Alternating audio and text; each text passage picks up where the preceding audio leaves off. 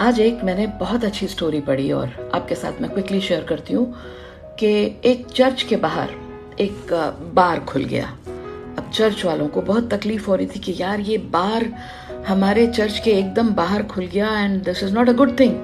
So they started praying day and night, hey God, hey Jesus, please listen to us, this bar should get over, we don't want this bar in front of us। What happened कि एक दिन बहुत ज़ोरों की बिजली कड़की और वो बार भस्म हो गया, ख़त्म हो गया। अब बार ओनर ने इन पर, चर्च वालों पर, एक केस ठोक दिया कि ये इनकी प्रेयर्स का असर है जो मेरा बार नष्ट हो गया। और चर्च वालों ने पल्ला झाड़ा कि नहीं, हमने तो ऐसा कुछ नहीं किया, हमने तो कोई प्रेयर्स नहीं की, हम तो ऐसे ही, how the prayers can destroy a bar.